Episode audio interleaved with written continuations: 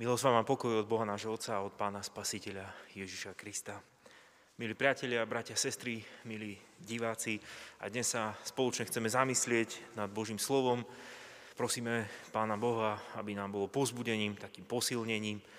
A ja by som rád prečítal z Evanielia podľa, podľa Lukáša z 9. kapitoly, kde čítame v 51.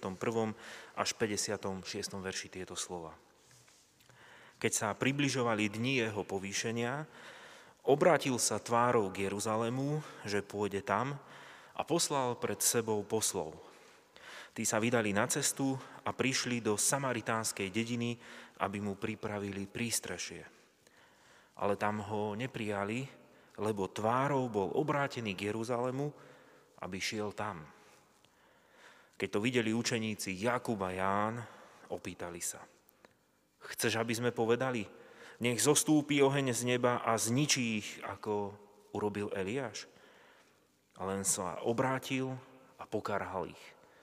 Neviete, či jeho ste ducha. Lebo syn človeka neprišiel zatratiť ľudské duše, ale zachrániť. A odišiel do inej dediny. Amen.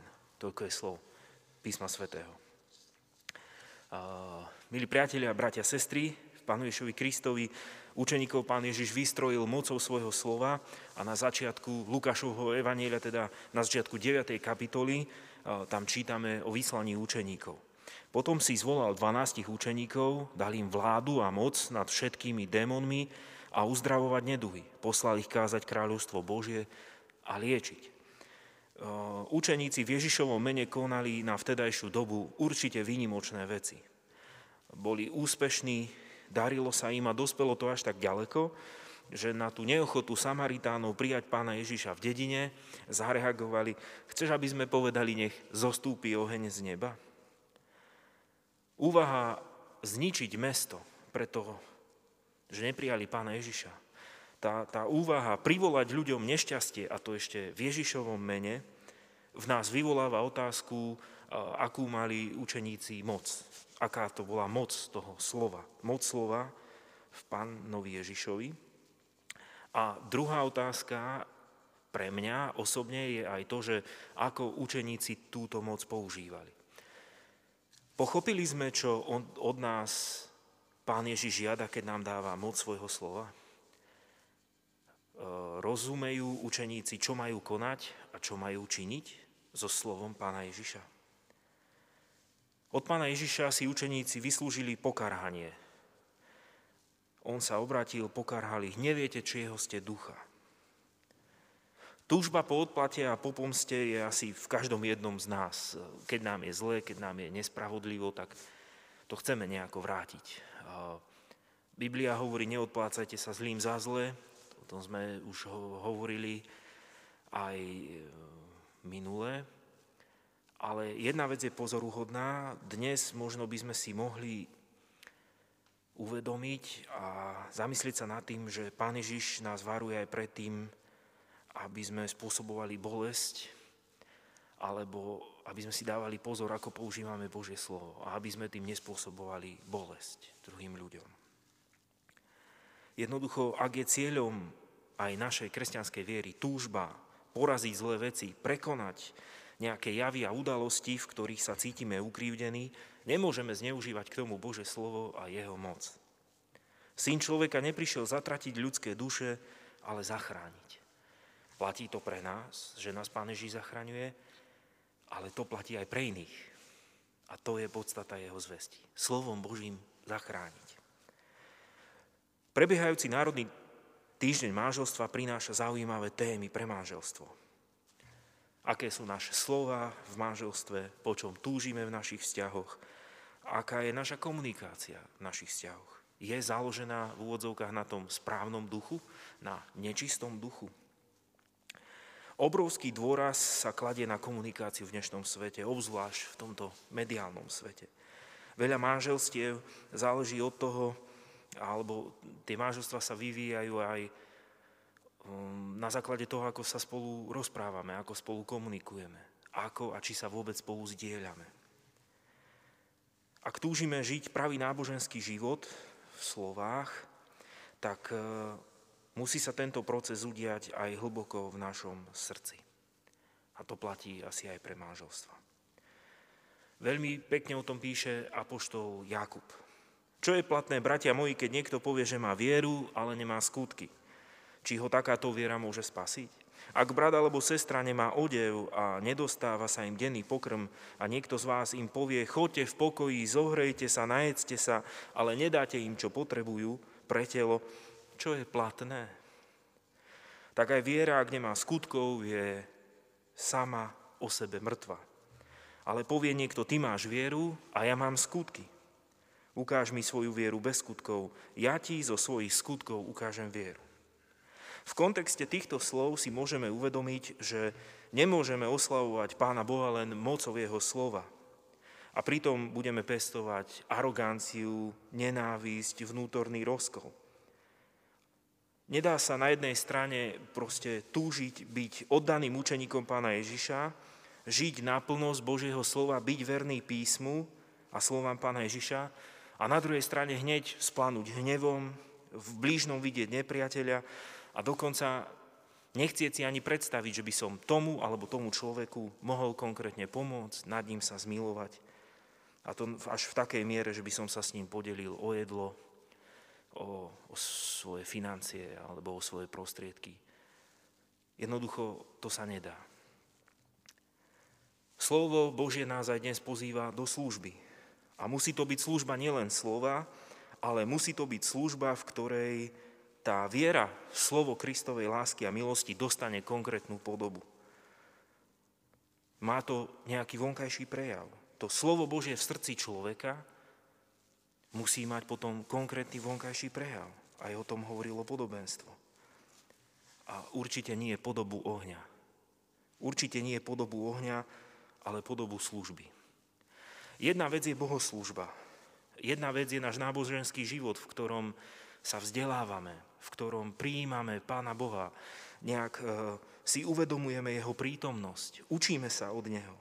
V bohoslužbe prijímame Ježišovú lásku skrze moc Jeho slova. Ale tá pravá bohoslužba nezostáva v človeku. Tá, tá pravá služba nekončí k láske k sebe, v, nábožen, v náboženstve a v nábožnosti jednotlivca, ale pravá bohoslužba smeruje k blížnemu. A niekedy to je aj cena služby, cena kríža. Pandémia nám to zdôrazňuje a ukazuje, že nakoniec aj tak všetci ľudia stojíme v službe. Všetci stojíme v službe nášmu blížnemu. A naša služba blížnemu nemá byť ukotvená len v Božom slove, má byť ukotvená v Božom slove, ale musí byť hlavne pretavená, pretavená do bezprostrednej služby lásky. Efektívne evanielium nás pozýva uvažovať prakticky.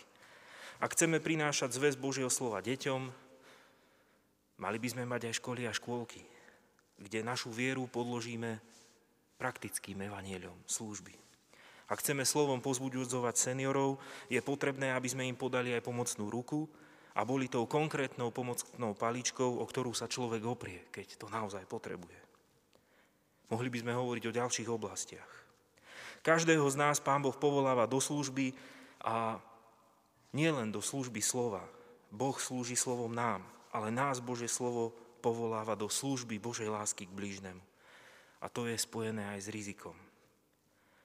Aj toto nám môže pandémia zdôrazniť, že všetci nakoniec stojíme v službe blížnemu a nesie to aj určité riziko. A už to nie je len o lekároch, o sestrách, ktoré sú vystavené riziku, ani to už nie je len do dobrovoľníkoch a podporných zložkách, ale obdivujem napríklad také predávačky v obchodoch.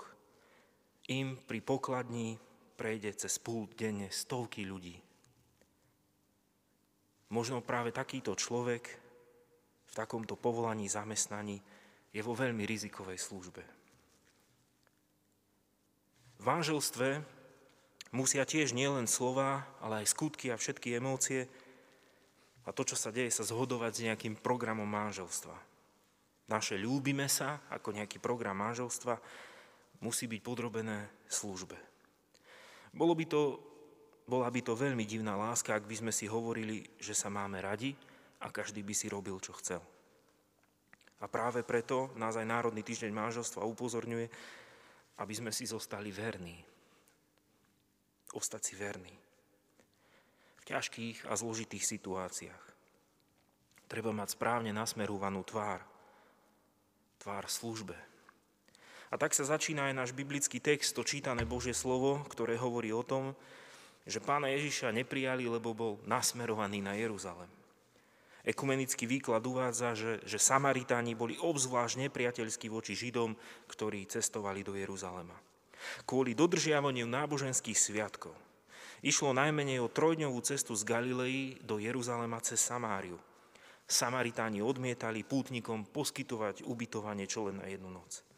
Kvôli tomuto nepriateľstvu mnohí cestovali po východnej strane rieke Jordán. Možno preto je aj také populárne to podobenstvo o milosrdnom Samaritánovi, ktorý našiel a postaral sa o dobitého a okradnutého pútnika. Možno taká služba bola vtedy nepredstaviteľná. Pán Ježiš, keď sa približovali dní jeho povýšenia, ukrižovania, vzkriesenia a vstúpenia na nebesa, obrátil sa tvárou k Jeruzalému. Prorok Izajáš v 50. kapitole 7. verši píše Ale hospodín, pán mi je na pomoci. Preto som nevyšiel na posmech.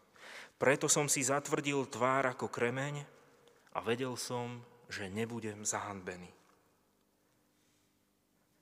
Jednoducho si vysvetľujem tieto slova, ako pán Ježiš sa, sa utvrdil, ako sa on ukotvil, upevnil v tej Božej láske a kráčal na miesto, kde ho čakalo mnoho poníženia, utrpenia a bolesti. Doslova oheň z neba, ktorý chceli Jakub a Ján privolať na dedinu, ten sa ukázal v službe pána Ježiša. Keď na tej ceste, ktorou vyšiel a tvár, tak ako si ju nasmeroval, aby oslávil Boha a priniesol spásu a väčší život hriešníkom veriacim jemu. Áno, ľudské riešenie je tiež často oheň, v úvodzovkách oheň. Dokázať si svoje, narobiť krík, nastoliť mocou svoju pravdu. V nedávnej diskusii poukázali na zaujímavý fenomén. Náš súčasný život je založený na akýchsi online spôsoboch.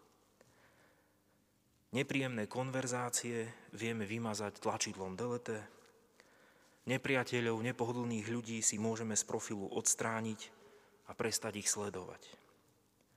Tento online spôsob, alebo takéto online spôsoby a online riešenia nie je možné v reálnom a bežnom živote aplikovať, keď sme k sebe tvárou v tvár.